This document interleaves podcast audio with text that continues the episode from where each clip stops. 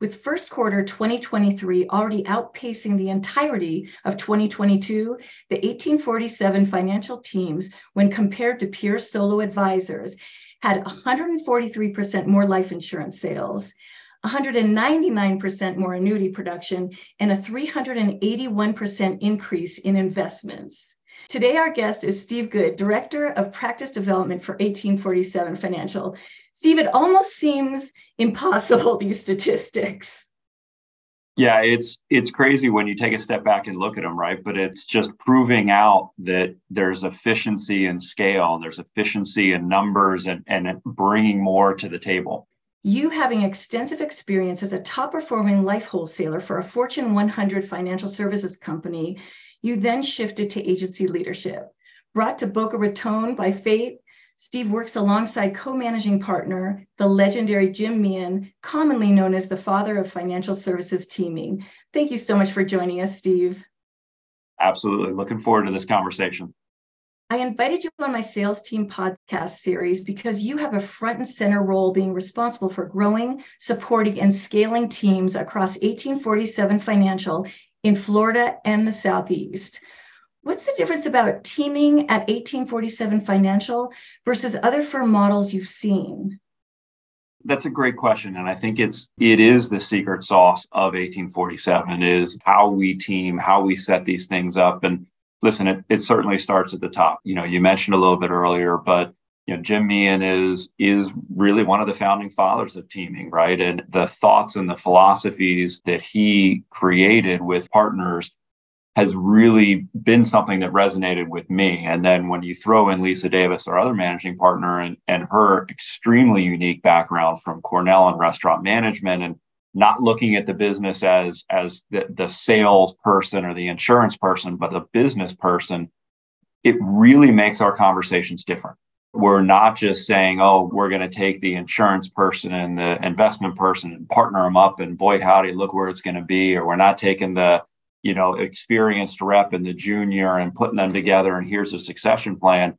It, it's really about bigger, deeper conversations. It's about figuring out how, how do you partner maybe very unique skill sets or very unique markets, and then how do you scale those together and how do you drive it? And again, that that was for me, my driver when I, I had the opportunity to join them was to learn with them, to grow with them, but then to take some of the the successes that I've seen in other organizations in my time and kind of sprinkle that on top of what was already a, a pretty compelling story for teams. Well, and when you look at it, the proof of concept was proven in another organization. And then it was recreated again, probably even better and stronger when Meehan came to Penn Mutual. Yeah, th- that's exactly right, and I think that's really the the exciting part for 1847. Right, was you had a chance to hit a reset button, but not start at zero. Right, so you got a chance to to start new and start fresh, and double down on the things that worked, and maybe walk away from some of the things that didn't work. And candidly that's what i talk about a lot of times when when i'm recruiting advisors because i think one of the things that's unique for me is i don't just look at teaming within the agency and say hey how do i take joe over here and bob over here and partner them up?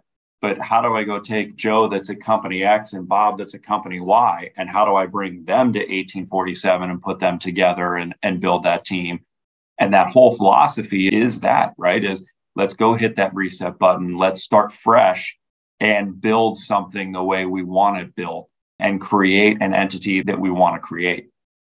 And you're talking now about your idea to create a Teams 2.0.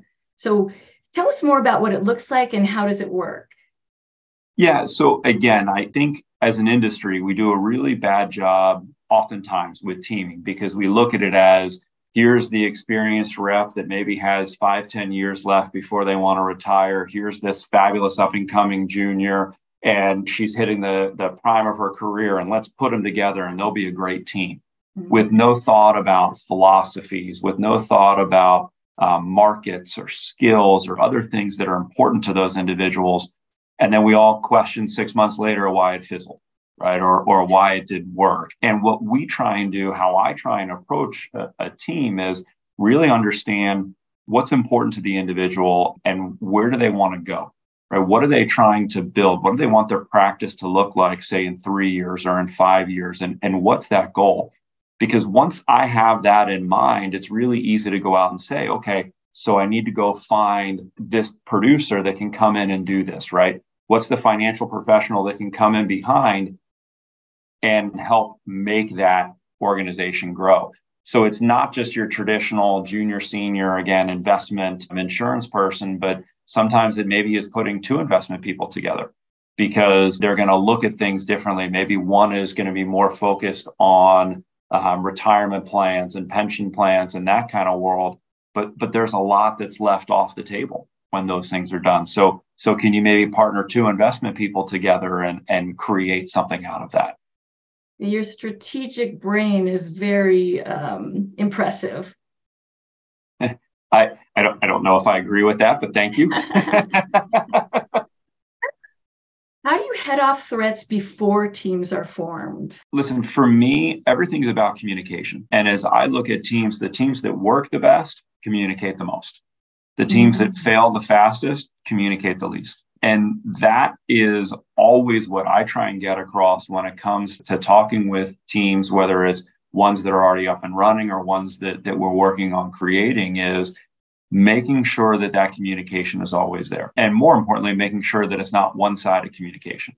Because oftentimes, right, there'll be the the team lead and then there'll be the the 1B or or something along those lines and it tends to be a little dictatorial, right? It tends to almost be a, a parent talking to a, a child and, and a lot of those communications. And nobody wants that to be the long term relationship. Uh, at some point in time, we all left our parents and, and living with our parents. It's not because we didn't love them, but because we were tired of being told what to do. And, and oftentimes in partnerships uh, and in teams, you'll see that, that one has more of that parental, here, here's what we need to do kind of role and eventually the other partners don't want to be engaged anymore. Those teammates don't want to be there anymore. So that good communication that honest communication where you can have a as we like to call it an at the line communication where everybody's equals everybody can share opinions and it's not right or wrong. It's for the better of the team for the better of the organization to be able to have that kind of open dialogue and open open talk with each other it's i mean communication is so critical. I love that you bring that up and i love that you say that the best teams have the best communication. There's a team in my past that i had an opportunity to spend a lot of time with and when when they knew consistently hey we're going to meet on this date and here's the things that we're going to get through it takes that day-to-day pressure off because it's not, oh, well, when are we going to talk about that or when are we going to do this? They knew they had a set time frame, whether it was once a month or every couple of weeks, that it was a no holds barred, let's talk about what's working, let's talk about what's not working. And you know, like everybody, right? As they grew, as their success grew, eventually they they stopped having those consistent meetings. And unsurprisingly, right, after a quarter or two of not having the consistent meetings, there was a little bit of this that was going on. And then, sure enough, you know, about a year later, what was an incredibly successful partnership really fell apart. And it fell apart because of all the traditional, right? Well, this person's not doing that, and that person's not doing this, and I'm better off without them. I'm better off without them. And they dissolved, not because of problems or challenges or the economics not working or anything. That is all simply because they just stopped communicating with one another. That is such a heartbreak. I say it all the time. Language is the most important thing in this business. The difference between a producer one year in business and 20 years in business isn't 20 years time, it's 20 years of language. Yes. That's it. Yes. I like to call it unmet expectations. It will break up business partnerships and personal relationships. Mm-hmm. Yep. And so, what's your approach when teams have conflict? You see it and they're not resolving it on their own. So, you know, one of the things that I try and get into is to facilitate that at the line conversation. So, getting everybody at the table, getting everybody to realize that, hey, we are all peers, right? We are all at the same level. And regardless of stature, regardless of um, commissions or or whatever you, it may be everybody has an equal voice in those conversations and in those meetings. Now at the end of the day there may be one person that that say is the the experienced agent right? So certainly they're going to carry a little more weight than what that junior may carry. But ultimately that is the goal. That is getting everybody to realize listen if we don't speak th- this doesn't work. And that's what we try and resolve in those meetings and in, in that dialogue so hopefully they care enough about the business and the partnership than their own ego. Hopefully. and what are the signs it's time to dissolve this team because it's not working? And how do you handle that? What I tend to see is you know pretty far in advance if it's going to work or not going to work. That's why I say, right, whenever I'm looking to for instance, right now I have a team that's looking for somebody to come and join them. And my all time comment with everyone I speak with is I don't do arranged marriages, right? I'm not going to bring somebody in for the specific intent of I'm bringing this female in to join this team. And here's no way. It is, hey, you come in as a producer, you're going to do your thing as, as a financial professional with us, and you're going to create your own way. And as you're doing it, hey, listen, if you keep on doing some stuff over here with this group, everybody wins, right? And that pressure is off now because now we're not in a circumstance where the team feels like they need to incorporate this new financial person right away and have them be, you know, part of the family. The, the new financial professional doesn't feel like they have to prove anything to the group that they're coming in and doing their stuff. So when you do those arranged marriages, right, when you have that, like, oh, here's the team, you fight it to make it happen. And that's when it gets really bad. You can see oftentimes how often are they meeting, right? Again, back to communication, right? How often are they meeting? How often are they having real conversations, not just what's going on with the Smiths or what's going on with the Whites, but what is going on with the practice, right? What's going on with the team, what's going on with staff, what's going on with all those things, you can get that feel pretty quick. Yeah, I appreciate that angle of your headhunting for the teams, but you know the teams intimately. So it's it still is kind of an arranged marriage, but the way it's done with knowledge of the parties, which allows the odds to be stacked in their favor of it being a really successful partnership. Yeah, I, I'd say right to that teaming 2.0, right? And, and kind of the reason I phrase it that way is most of my conversations that I have with folks that I'm looking to bring in to our family, it's very simple. Where do they want to be? And oftentimes I start with that experienced producer, and maybe it's the experienced producer that went out on their own because they were frustrated with what they were getting in the past. And now they've been independent for the last 5, 10, 15 years and they're starting to look in the mirror and realize i don't want to do this forever right i, I want to find a, a successor and then you start to have that uncomfortable conversation of do you have a business or do you have a cabinet full of names right, right. because it's easy when you're looking at somebody's AUM to say, oh, here's our factor and, and here's what we're going to charge and here's what the value is. But if you've got a balanced producer that has a big insurance book, how do you value that? Right. Especially if the customer service model is pick up the phone and call the advisor. If that's what the model is, that's a problem. So we get into these conversations with these experienced producers and, and help him or her realize hey, first thing we need to do is create a true client service model, create a true setup that the clients are used to. If I need this, I do that. Not if I need this, call Steve, right? Right. And and then it's okay, great. What do we do next? And how do we start to layer these things in? And that all of a sudden increases the value of their business, sometimes 50, 60, 70%. Because just that simple dialogue, just having those simple processes in place makes that business a much more desirable entity for whomever's coming in next, right? And then to me, I look at it because I get the mad scientist hat on, right? And I get to look, start playing and I get to say, okay, so hold on. So your book is this. Can we do this? Is there enough to bring in somebody that can do financial planning? Is there enough to bring in somebody that can do investments, right? Um, I, I see a lot the, the generation that that 65, 70, 75 year old producer we don't make them like that anymore.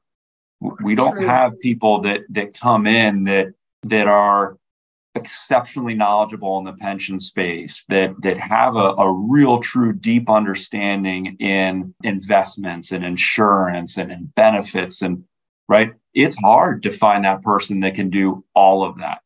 So i look at that and say great i've got this producer. Let's bring them in. And now let's identify those two three four people that come in underneath to really build that team and really create that monster succession opportunity that you can create around some of those phenomenal producers. It's fascinating because you're my seventh podcast on teams. And each of you who has been generous enough to be on uh, my guest uh, uh, has a different approach. There are some nuances that are the same, but it's extraordinary how still innovative and creative you all are able to be even within this box of teams. And I think that's one of the fun things about it, right? Is as much as it's charted territory, right? As much as it's been around for, let's call it 20, 30 years now, the reality is it's still brand new. When you're in a 150, 200 year old industry, you know, something that's only 20 some years old is still pretty new. And, and so because of it, I think that gives everybody that ability to put their own touch, their own style, their, their own uniqueness to the teaming dialogue. And I don't think anybody's right or wrong from an approach standpoint. The caveat being, as long as you're teaming. There was some great work that um, GAMA, NAIFA, everybody did, I guess now about five ten years ago for Advisor 2020 and Firm 2020. And the whole thing was about what are practices going to look like and what are people going to be and, and where where is that setup going to occur? And it was that realization that people wanted a team. The clients want to be able to come in and know that well i can go to jack for this i can go to diane for this i can go to susan for this and i can go to joe for this right? And, and know that their needs are being taken care of by this entire group not I've got to go to this organization and that organization. I can come to you, my my financial quarterback, and have all this other stuff taken care of for me. And on top of that, their families involved in the conversations with the different advisors, and they don't feel left out. So you keep them as a client when the senior advisor retires. Well, listen, as an industry, one of the things that we're horrible at is retaining Gen 2, Gen 3 as as clients pass away right? I mean, I've, I know I've been with companies where they only retain something like 5% or 10% of death benefits that are paid out, right? It's shocking. It, it's shocking. crazy when, when you think about that, that, yeah. you know, most of the time, somebody else is going to go manage that $5 million death benefit that you just placed on that family. And not because you can't, but because you didn't set the plan up with the clients. You didn't set the plan up with Gen 2. You didn't set the plan up with Gen 3, or your organization, right, isn't built to support Gen 2, Gen 3, and, and, and so on. And that's where I think teaming does come into play. And, and that's where I see teams do it better than other solo practitioners because they do maybe already have that Gen 2 person on board. So that Gen 2 person's already engaged with Gen 2 of the clients and they're able to have a, hey, so here's what we want to do, right? And, and once mom and dad pass away, it's not, oh, now what? Once mom and dad pass away, well, they're already engaged with the practice. So right. it's natural that they're going to continue on in that dialogue and in that conversation with you with the hard work that you put in to create that death benefit to take care of that family what's exciting about it is that every team that I've spoken with, even though they're coming at teaming in a different way, all of them are one percenters, just like you. It's become harder and harder, I think, to rise to the level that we all want to rise to if teaming's not part of your vocabulary. I just don't see how, given that the economics of where we are, given just all the challenges that are out there, I don't see how you get to those top levels without having a supportive group. And that goes across the board, right? So as advisors, you need that team, you need that group of individuals that are around you to support you and build your practice. Listen, in agency leadership, we're seeing that trend, right? Where firms are consolidating and it's no yeah. longer a firm in one city. It'll be a firm that supports four, five, six, seven different big cities because now you can pull all those resources together. That's the fun thing for me with 1847 is I have teammates in Philadelphia, I have teammates in Washington, D.C., and Tampa and Coral Gables, right? So I have teammates in all these different markets. We can draw a tremendous wealth of knowledge from each other and be able to support each other and have it be within our family. That's our rallying cry is one team, one firm, one family. And that push for us to support one another, you don't oftentimes get that when, hey, it's my peer company in Boston, right? right. Or it's, you know, my good buddy who's running his shop in Denver or whatever it is. Sure, you're friends, but there's a difference when you're on the same ledger than when you're with the same company. Right. I can tell you, I just did a podcast with Nash Sabotic, who started in Hawaii, and he has 10 plus states across, you know, the country.